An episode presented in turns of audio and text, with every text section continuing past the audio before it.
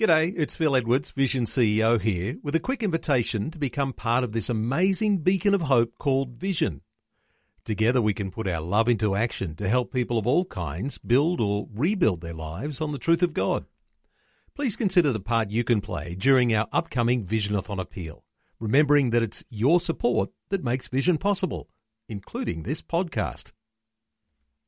Life, culture, and current events from a biblical perspective. 2020 on Vision. We turn our attention to a new and emerging generation today, asking the question about whether our children or our grandchildren will be able to stand in the face of rising challenges. A name that's well known to Australian Christians is Ken Ham, the founder of Answers in Genesis. His latest book is called Will They Stand? Parenting Kids to Face the Giants.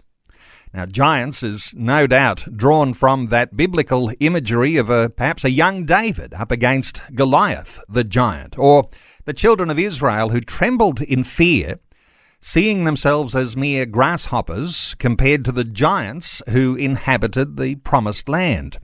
Well, today there are giants that we all face too. They're cultural giants like secular humanism and rising levels of depravity or immorality and even apathy. Well, in Ken Ham's new book, he shares his own family story of being raised in Australia, the influence of his parents, his own questioning as a student and as a school teacher, and then what it took to shape his convictions and his courage to go on to lead the worldwide Answers in Genesis ministry. In his new book, he especially honours his wife Mally and how they raised godly children, with a special focus on how a Genesis foundation helps children face the impacts of day to day life. Ken Ham is the founder of Answers in Genesis, the Creation Museum, the amazing Ark Encounter in the US state of Kentucky. Among the newest developments is the arrival of Answers in Genesis television. Tell you about that shortly and on demand video content that'll be available, and you'll be able to get a, a, a, uh, free introductory subscription to that, and a new division called Fearfully and Wonderfully Made. We'll talk about that too. But Ken Ham, a special welcome back to 2020. Hey, hi Neil. It's great to talk to you. It's great to hear an Australian accent, actually. Oh, yes, you're surrounded by American accents these days. Talking to you today from Kentucky in the United States. Ken, let's get a focus on this new book of yours the importance of raising strong believers who can stand in the face of a world that not only challenges their faith, but actually wants to eliminate their faith. Do you think we sometimes underestimate the challenges ahead of us as parents? Oh, we certainly do, Neil. In fact, um, you know, if if you look at what's happening, it's happened all through the Western world. It's happening in America in a big way, and that is we're losing the younger generations from the church and church attendance. I mean, even in Australia is is pretty small compared to the population and you're down to just a few percent that attend church. And in America, it's interesting 56% used to attend church, but now when you look at the younger generations, Generation uh, Z and the millennials and now Alpha, the, the young ones coming up, it's sort of down to about 11.4%. Uh, in America, and we're seeing, you know, a tornado of moral relativism ripping through the culture, and the younger generations have been really uh, indoctrinated in a way to think that you know oh, Christianity is some you know mythological idea and the Bible can't be trusted and science has disproved the Bible. And we need to be cognizant of the fact that if we're not raising up generations to know how to answer the secular attacks of our day, to know how to defend the Christian faith, and as you know, we're an apologetics organization equipping people with apologetics, to have a true Christian worldview that starts in the Bible, founded in Genesis 1 to 11, we're going to continue to lose these generations and not impact the culture as we need to. I mean, let's face it. One of the one of the things we're supposed to do as Christians is to be salt and light, which means to be filled with biblical truth and be able to contend for the faith and use the sword of the Spirit to be able to go out there and witness to this culture. And that's, you know, that's what the Israelites were told. You're there to raise up godly generations and be a witness to the world. And if we don't raise up those godly generations, then who's going to be that witness in the future? Well, special honour to you and your wife Mally in your latest book because it's not like uh, the apologist standing on the platform and barking a few instructions and giving a few uh, scientific illustrations. You've taken the opportunity here, Ken, to tell your personal story and uh, right from your childhood and honouring your own parents and the way that they raised you, and uh, going through all of those developmental years and onto the convictions that spur you on to lead uh, what is now a worldwide ministry. Uh, this idea of uh, your own personal story in here, you, you know, you're laying it all out there and you're saying, this is what we did to raise our kids.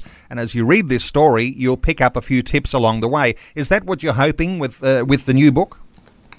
Oh, certainly, Neil. And, you know, it's interesting. I've had a number of people already contact me and say that, you know, even though I, I've written quite a number of books, co authored and authored over 30 books, actually, and the book that I first wrote was called The Lie, and actually wrote that in Australia in 1986, and it was published here in America in 1987, and, you know, revised it and updated it. And it's really, other than the Bible, which is the textbook of our ministry, it's really the main book of our ministry of the message but I've had a number of people tell me since this book came out, which is very recently, will they stand?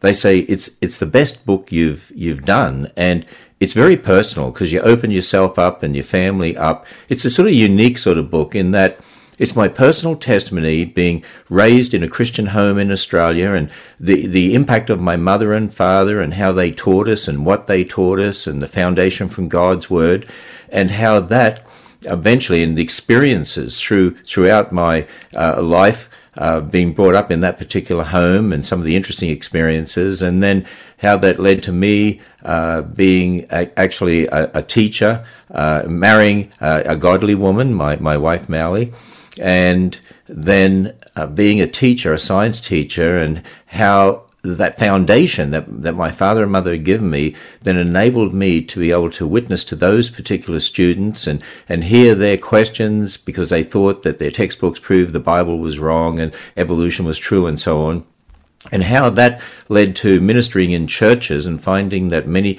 people didn't realize that you could trust God's word right from the beginning, and how that started a ministry in our home in, in Brisbane, Australia, uh, that has led to uh, an international ministry, Answers in Genesis, and the two leading Christian themed attractions in the world, the Ark Encounter and the Creation Museum.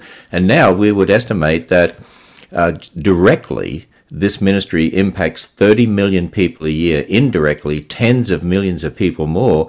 And as i say in the book that that is a spiritual legacy. It's a legacy of parents who taught their children to stand on god's word to defend the christian faith never knowingly compromise god's word and to to understand that you know my mother always taught us I, I, I hear her voice all the time it's only what's done for jesus that lasts. God first others second, yourself last, and their heart for reaching people with the gospel of Jesus Christ all through my life, inviting missionaries into our home and running evangelistic programs because I had a heart to reach children and to reach others with the message of the gospel. Ken, let's get nice and personal here and uh, let's talk about little Ken Ham for a few moments. When you were just a boy and your dad was, uh, you know, as we're talking about model parents today, how parents model uh, issues of faith, and uh, these things become so important as to how children are shaped and the way we turn out in the long run. Let's talk about your dad for a few moments because he was always a stickler for you know, the Bible being the Word of God. In fact, they called him Merv the Stirrer. And I suspect that Merv the Stirrer was not always just said in fun. It was like, come on, Merv. Uh, how about giving it a rest for a while? I suspect that he was uh, perhaps, uh, you know, a little bit of a thorn in the side of some who were in church life because he was a stickler for truth and God's word. reflect a little bit here on your dad and the fact that uh, he was pretty unbending when it came to issues of faith and the Bible. You're quite right, right, Neil. And he, he was called a, a stirrer because to him it was always we have to stand on the authority of the word of God. I mean, when he was dying in hospital, you know, quite a number of years ago, um, my brother was sitting with him and said, Why did you love God's word so much? And he said, Because my earthly father died when I was 16, and so therefore I turned to the words of my heavenly father. So he saturated himself in the word of God. He just loved God's word and he loved to study it. And so as we were transferred around in the state of Queensland, uh, I mean, I was born in Cairns, which is way up the north, as you know, and we, you know, went as far west as Mount Isa and we were up in the Gulf country and so on. My father was born on Thursday Island. But because he was so good at what he did as a teacher, he was transferred every three years. And some of those country towns we went to, uh, didn't have Sunday schools. They started Sunday schools. Uh, they didn't. Uh, might have had only one church, maybe two churches.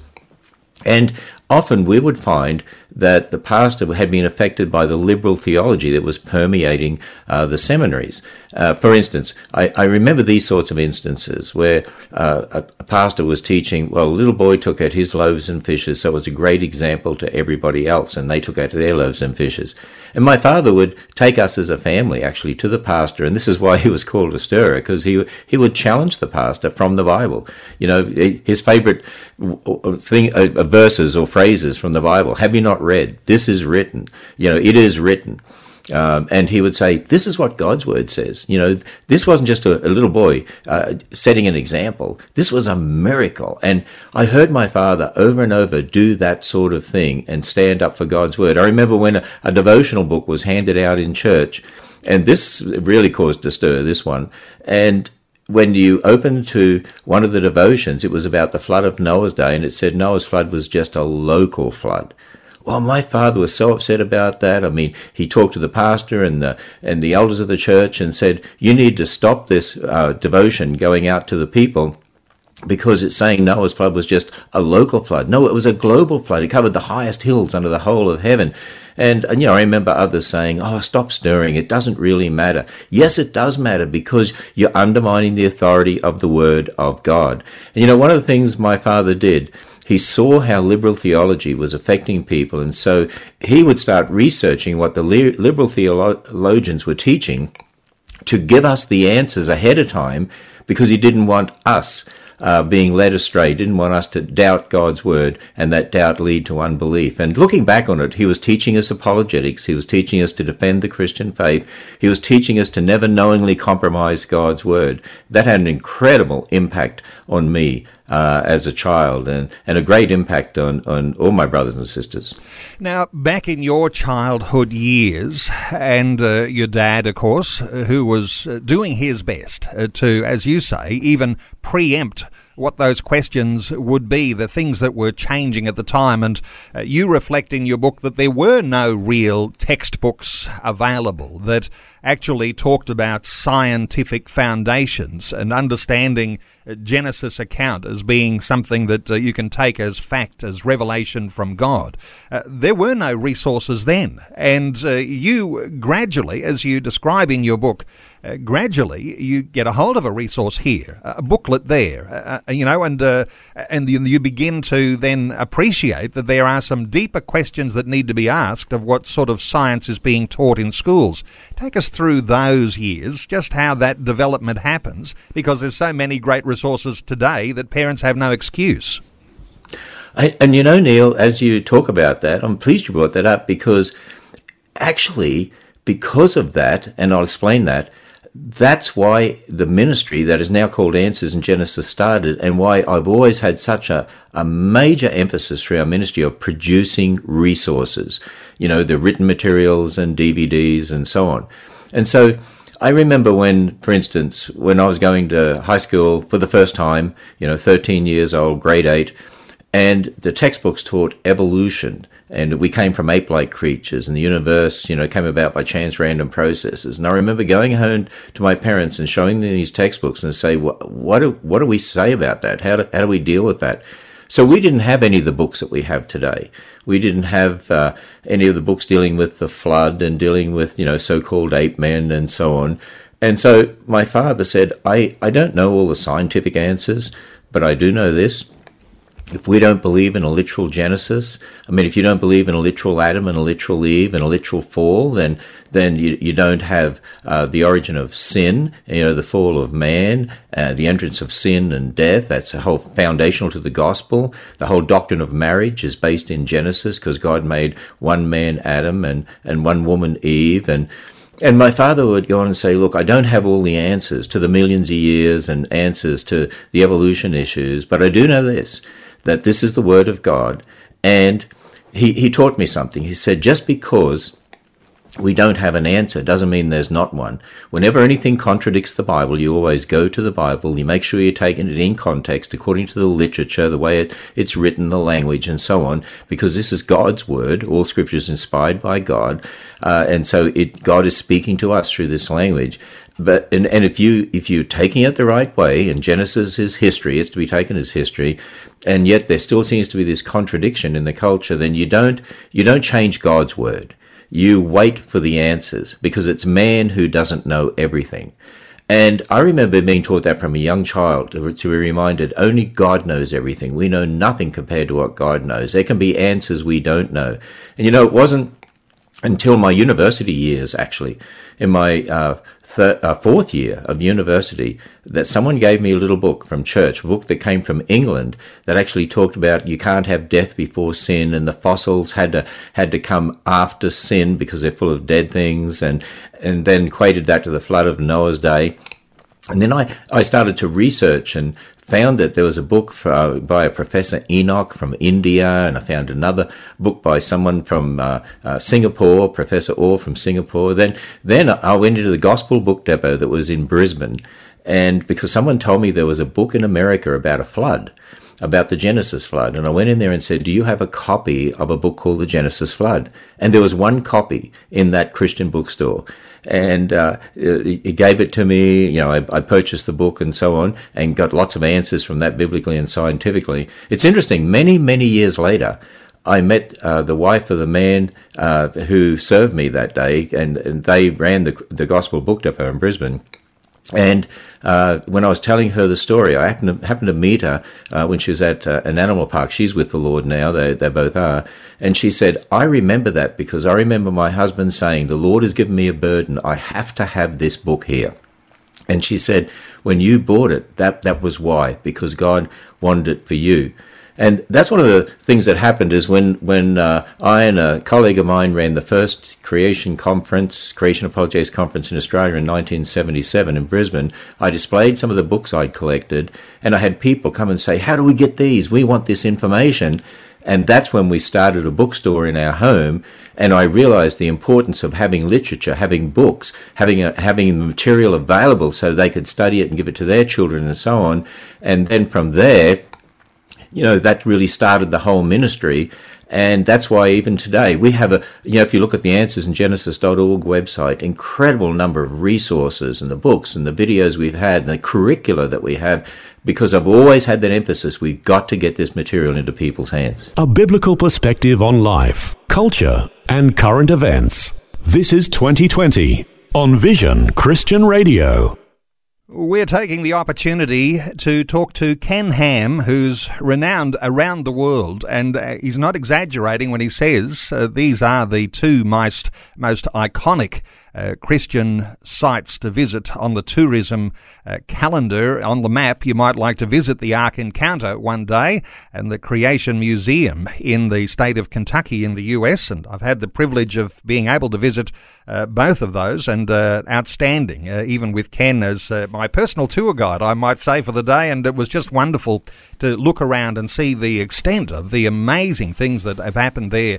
Ken, just before we take any calls, let me ask you about how you've fared with the coronavirus pandemic when you run a major theme park, as what those are, with the Creation Museum and the Ark Encounter.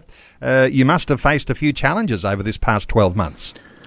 Oh, we certainly did, uh, Neil, and that was uh, very difficult actually, and it was very, um, very stressful, and you know, a, a, big test of faith in a way, uh, because when the shutdown occurred, if you imagine, immediately uh, all that income from people coming and paying tickets to, to come in, all that income uh, is gone immediately. And, you know, we have a total of about 800 uh, full time staff and another 600 seasonals.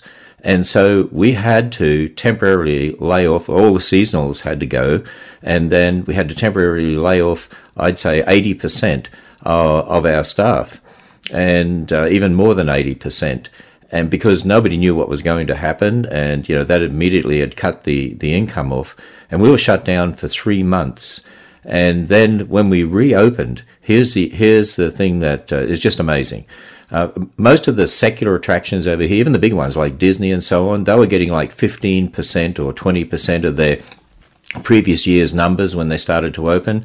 We started off at about 50 to 60%, and over the year built up to 75%, and hundreds of bus tours were cancelled because all the bus tour companies stopped running, and we have hundreds of buses that come from across America. So without them coming, we were still getting 75% of our previous year's numbers. And then even at the end of the year for our Christmas programs, we had record numbers.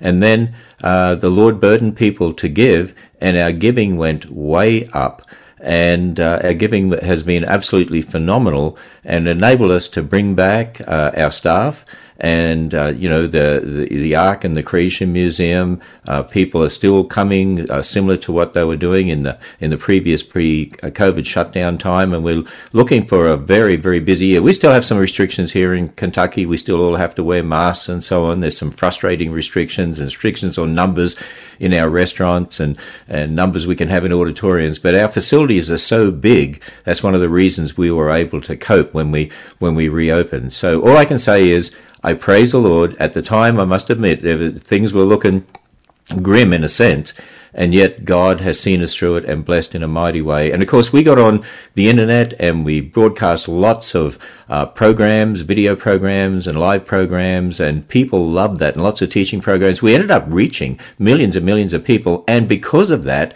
one of our supporters came on and said, We have got to produce a streaming service like Netflix and Disney, only Christian and built this platform for us. It's the quality of Netflix or, or Disney, and yet uh, it is Christian creationist. We've got over 3,000 programs on there. We're adding programs every day, lots of live programs, other documentaries, and uh, things for all ages. And that came out of that COVID shutdown. Okay, nearly news time, but let's see if we can take a quick call here. Colleen is waiting patiently from Broome in WA. Colleen, what are your thoughts?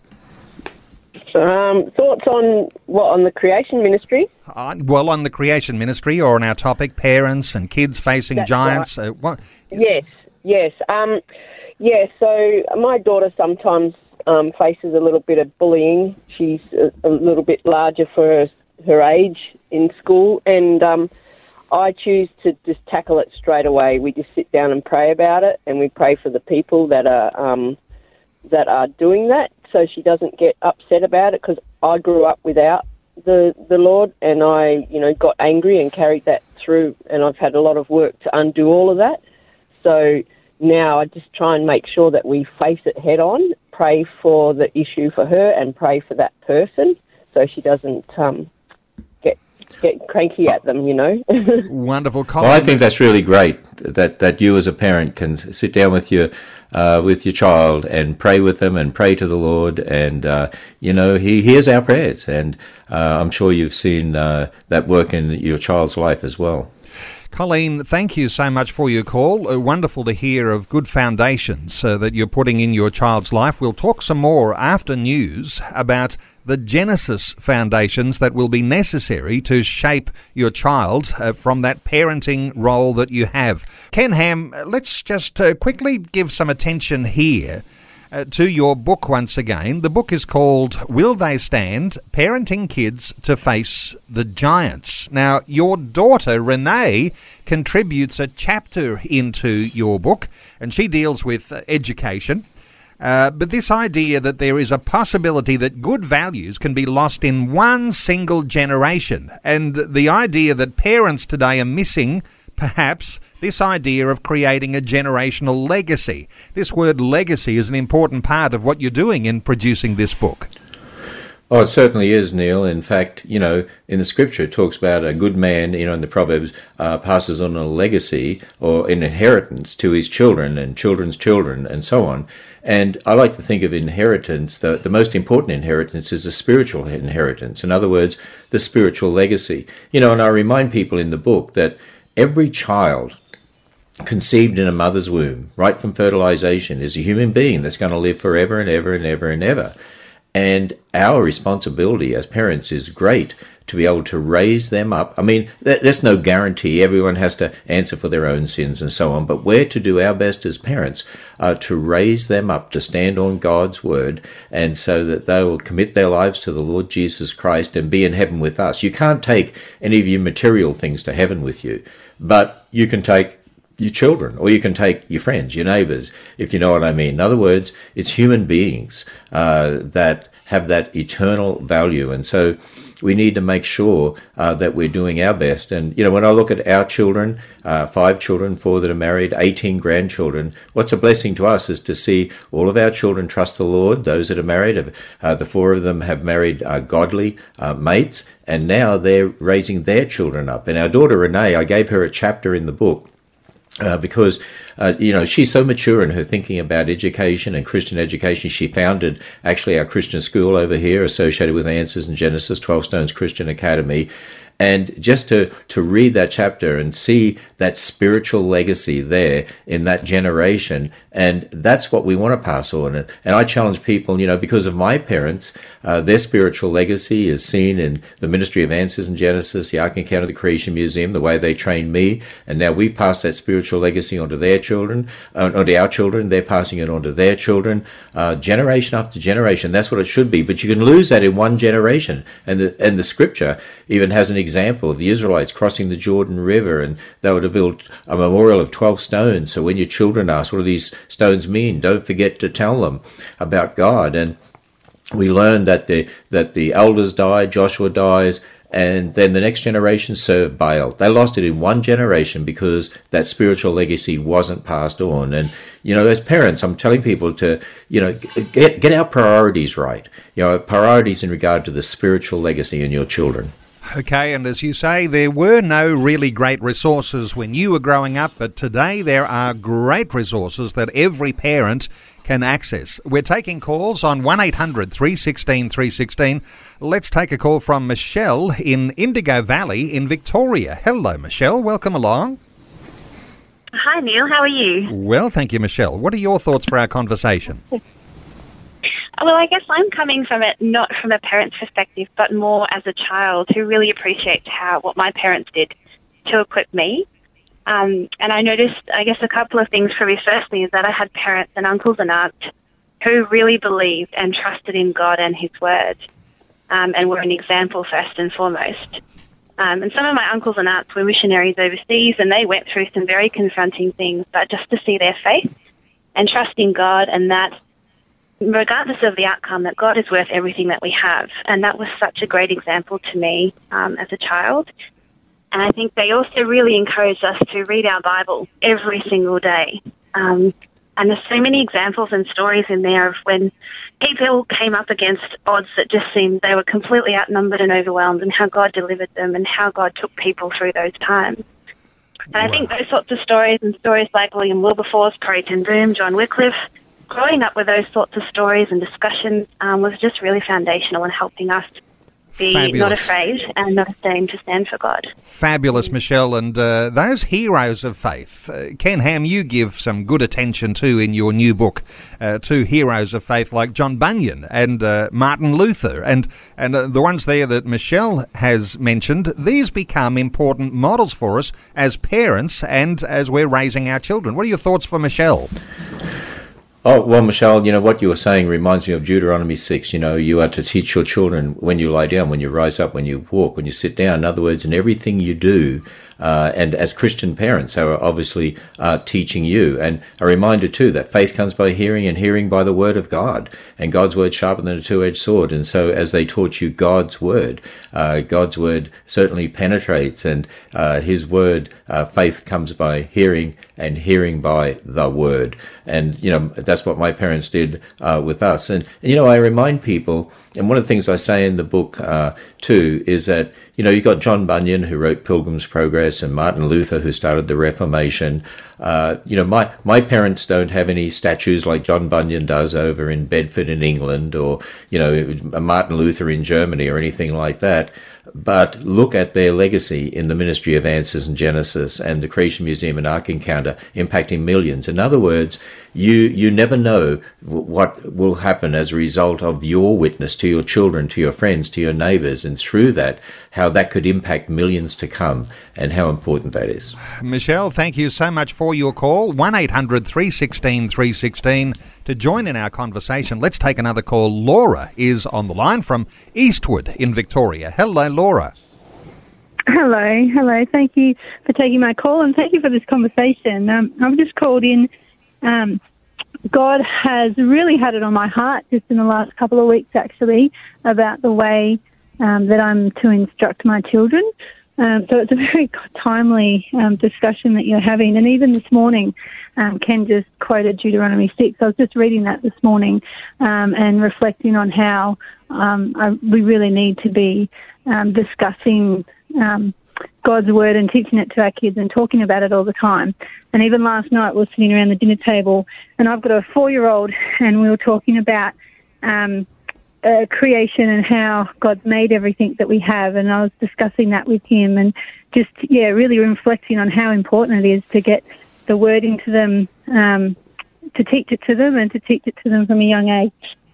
Well, you know what's interesting is that in the book, I talk about uh, Vegemite because I'm an Australian, and how our parents would get us to taste Vegemite when we were young, and we'd acquire that taste. And so you've got an acquired taste for Vegemite. Over here in America, a lot of people don't like Vegemite at all. And it's a sort of a reminder. I use it to talk about, you know, Timothy, how Paul said, You have known the scriptures from a child, and because of the way in which he was trained. And it's important for us to teach our children to acquire a taste of the things of the Lord right from when they're young. That's what we do with our children. And, you know, we would teach them about dinosaurs from a creationist perspective and show them pictures and, you know, right from when they were young and teach them apologetics and biblical truth and the accounts in the Bible and sing uh, songs together and so on, have those devotions. A lot of families don't even have devotions together anymore. A lot of fathers aren't leading their, their family in devotions and that can have such an impact impact uh, on your children. The more that, that we train them right from when they're young, it teaches them to acquire a taste for those things. There's no guarantee, of course, that they'll be Christians, but it's it's such a foundation that God tells us to lay that is so important. Thank you so much, Laura. 1 800 316 316. If you'd like to join in our conversation, let's continue to take some calls.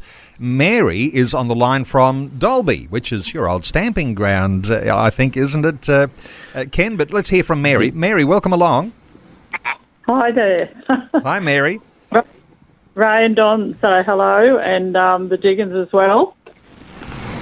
Oh, um, great. They're some of our best friends we ever made are in Dalby. We moved there in 1975 when I became a teacher. Wonderful. I was first introduced to Answers in Genesis through Ray and Don Munro. And uh, when they finished with their creation magazines, they passed them on to me, and I passed them on to my homeschooled grandchildren. And um, I'm very privileged to go into the schools uh, once again uh, to teach RI, and I tell the children um, um, we're just going. To, we've just gone through Genesis, uh, the creation, and now we're heading off, heading up to Easter.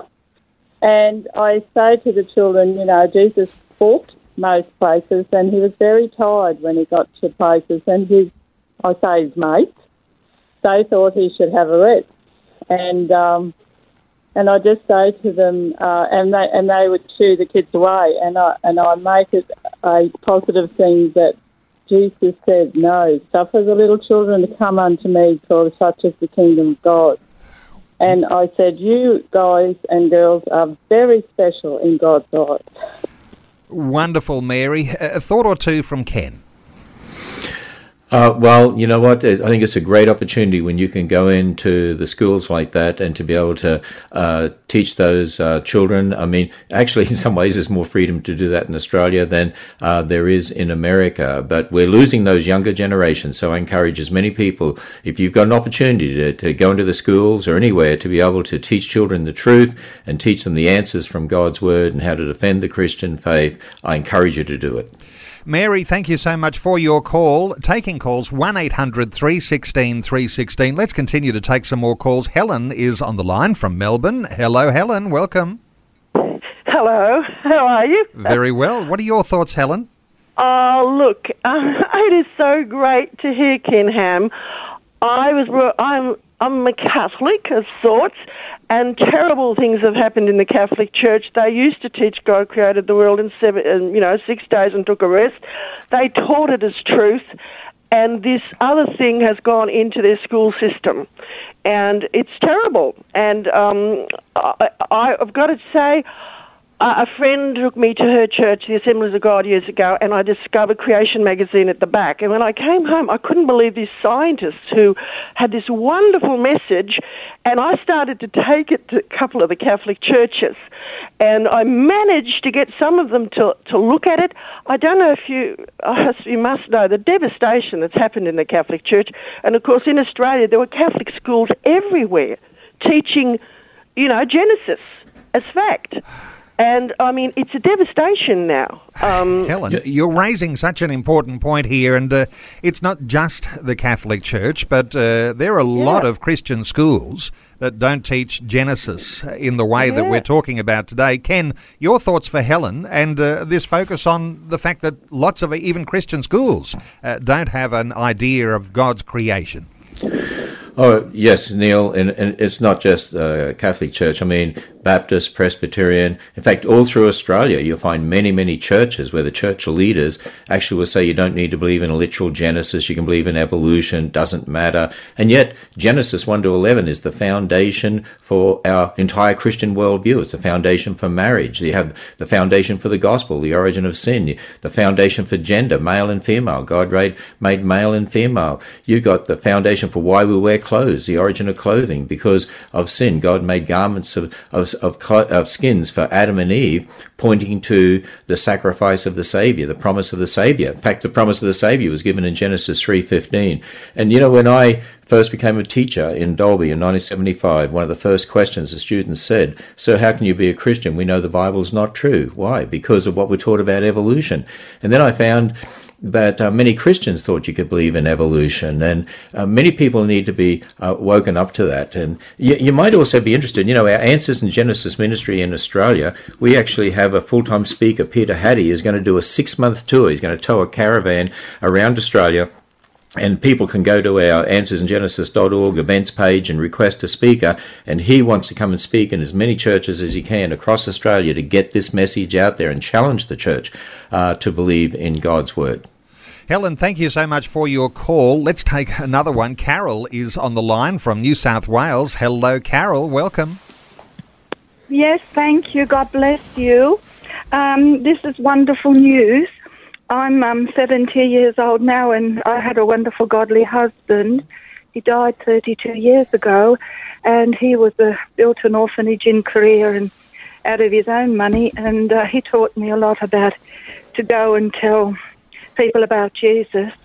And so now I spend the rest of my life every day in going into the world and just going into a shopping centre or to a beach area and start talking to people and I just spoke to a young lady the other day, very wealthy young lady at a beach resort, and um, she invited me into her unit.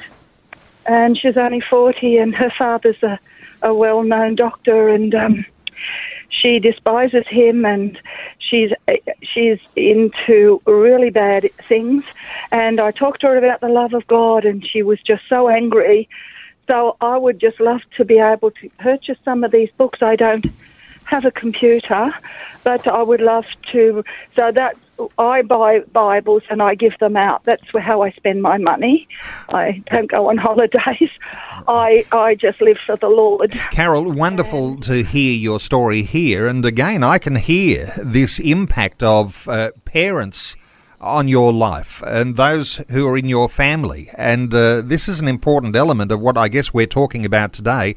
I can't help but think, too, Ken, and if you're re- responding here to Carol, uh, a number of our callers have talked about their parents having gone through hardships and been involved in all sorts of things and needing to rely and uh, hold tight to God uh, through the circumstances of their life. What are your thoughts for Carol? Well, you know, again, uh, the impact of parents on children. Uh, I mean, the scripture talks about it uh, so much uh, in regard to uh, not to forget to pass on to them that spiritual legacy. That's what we've been talking about here, and that's what I've done uh, all through that book. And you know, God does take us um, through all sorts of circumstances. And I remember growing up, just just watching my parents. It's interesting what you said about there about not going on holidays and getting books and giving them away and so on. And I remember that that my parents uh, had very little money, but they would use whatever they had to bring missionaries into the town. And I remember one missionary didn't have money to go to the next town, and so they gave it to him, knowing that they had no more. They just had enough to be able to give us food and and so on. I saw them sacrifice so much. I saw them sacrifice in many ways. It's interesting uh, the, the stories I could tell. For instance, when my, my parents, if they didn't need a piece of furniture or something like that, they would give it away to somebody. They would never sell it. They would give it away to somebody that they thought was in need. And to this day, it's funny, but uh, here in America, where they have garage sales all the time and so on, I can't sell anything like that. I, I, feel like I'd be going against my parents, and we make sure if we, we don't need a piece of furniture, I give it away. Just just to, I'm saying everyone should do that, but it's just a reminder of the impact your parents can have on you, and and the things that that they even say. Like my father would often say, when you have a study Bible, remember the notes are not inspired like the text. The text is the commentary on the notes. And my mother, I I, I said it earlier in the program, but I keep hearing her saying, it's only what's done for Jesus that lasts. All those sorts of things have a great impact on on the next generation. Carol, thank you so much for your call. I'm going to have to put a line under calls because we're running short of time. Ken, uh, just perhaps uh, summing up here in a nutshell, uh, your new book is telling your own story. It's your personal story, but you've got a, a real sense here in which uh, fathers and mothers need to understand their own role uh, need to understand what a parenting responsibility is and need to understand that there's a Genesis foundation that's important in the way that your children are shaped. What a just a, a few final words on on just how important it is for parents to take responsibility for the spiritual well-being of their children. You know, I have a challenge for parents. Write down right now what the Bible says about what your role is as a father, as a mother, what the biblical principles are that you should use in training your children. Because if we can't do that, we have to ask ourselves, well, what am I doing? And am I doing it right? And what principles am I using? Whose are they? And you know, for instance, the Bible makes it very clear that men and women are, um, husbands and wives are be be submissive to each other in the roles God has given us. We we don't have e- we're not equal in roles. We're equal in value before the Lord, but we have different roles. And Scripture makes it clear: a father uh, is to be the spiritual head of his house. A father to the children shall make known thy truth. Fathers should bring your children up in nurture and admonition of the Lord. So here's one challenge. In a lot of Christian homes, I have found over the years most fathers don't carry on their God given, God commanded responsibility to be that spiritual head and to love their wives as Christ loved the church and to be a priest to their family. How much are you, as a father, being the spiritual head of your house and being that priest to your family? And how much is, is uh, are you loving your wife as Christ loved the church? And who has the most influence on your kids? You know, is it is it is it the public school? Is it the TV? Uh, who has the most influence, or is it you as parents putting that salt of biblical truth in? You know, children can't be salt till they have it. Remember that scripture says you're the salt of the earth, but you've got to have salt in you, and that salt easily pours out because of our sin nature. And if it's contaminated, the Bible says it's good for nothing. Big responsibility for us to pour in that salt of biblical truth, teach them God's word, teach them how to defend the Christian faith so they can contend for the faith, give them answers for what they believe as uncontaminated as possible so they can grow up to be a witness to the world. Well, we have run out of time. I just want to remind listeners how you can get a hold of Ken Ham's new book. It's called Will They Stand? Parenting Kids to Face the Giants.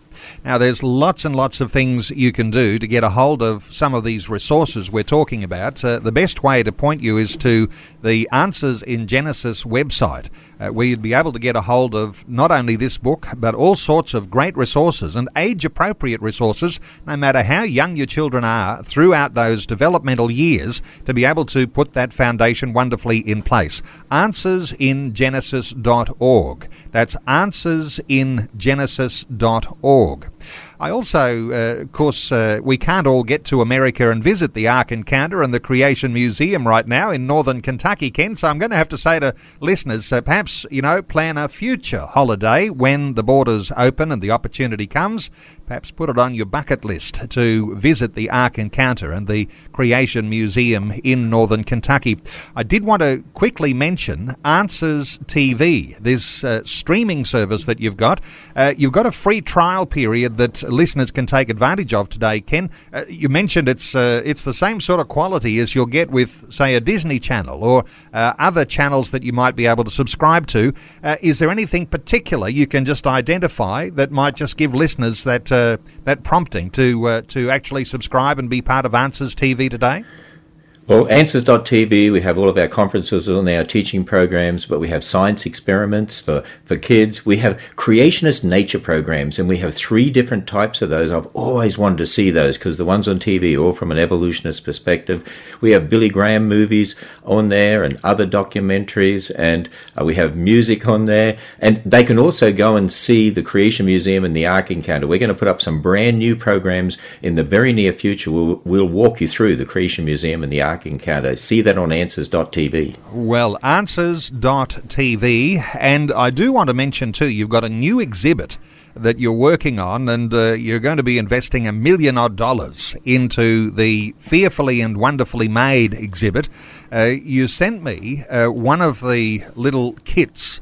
Uh, called Fearfully and Wonderfully Made. It has in there, let me just draw attention to this for a moment, lenticular photographs. Now, uh, I, I, I, best describe that as something like a holographic image.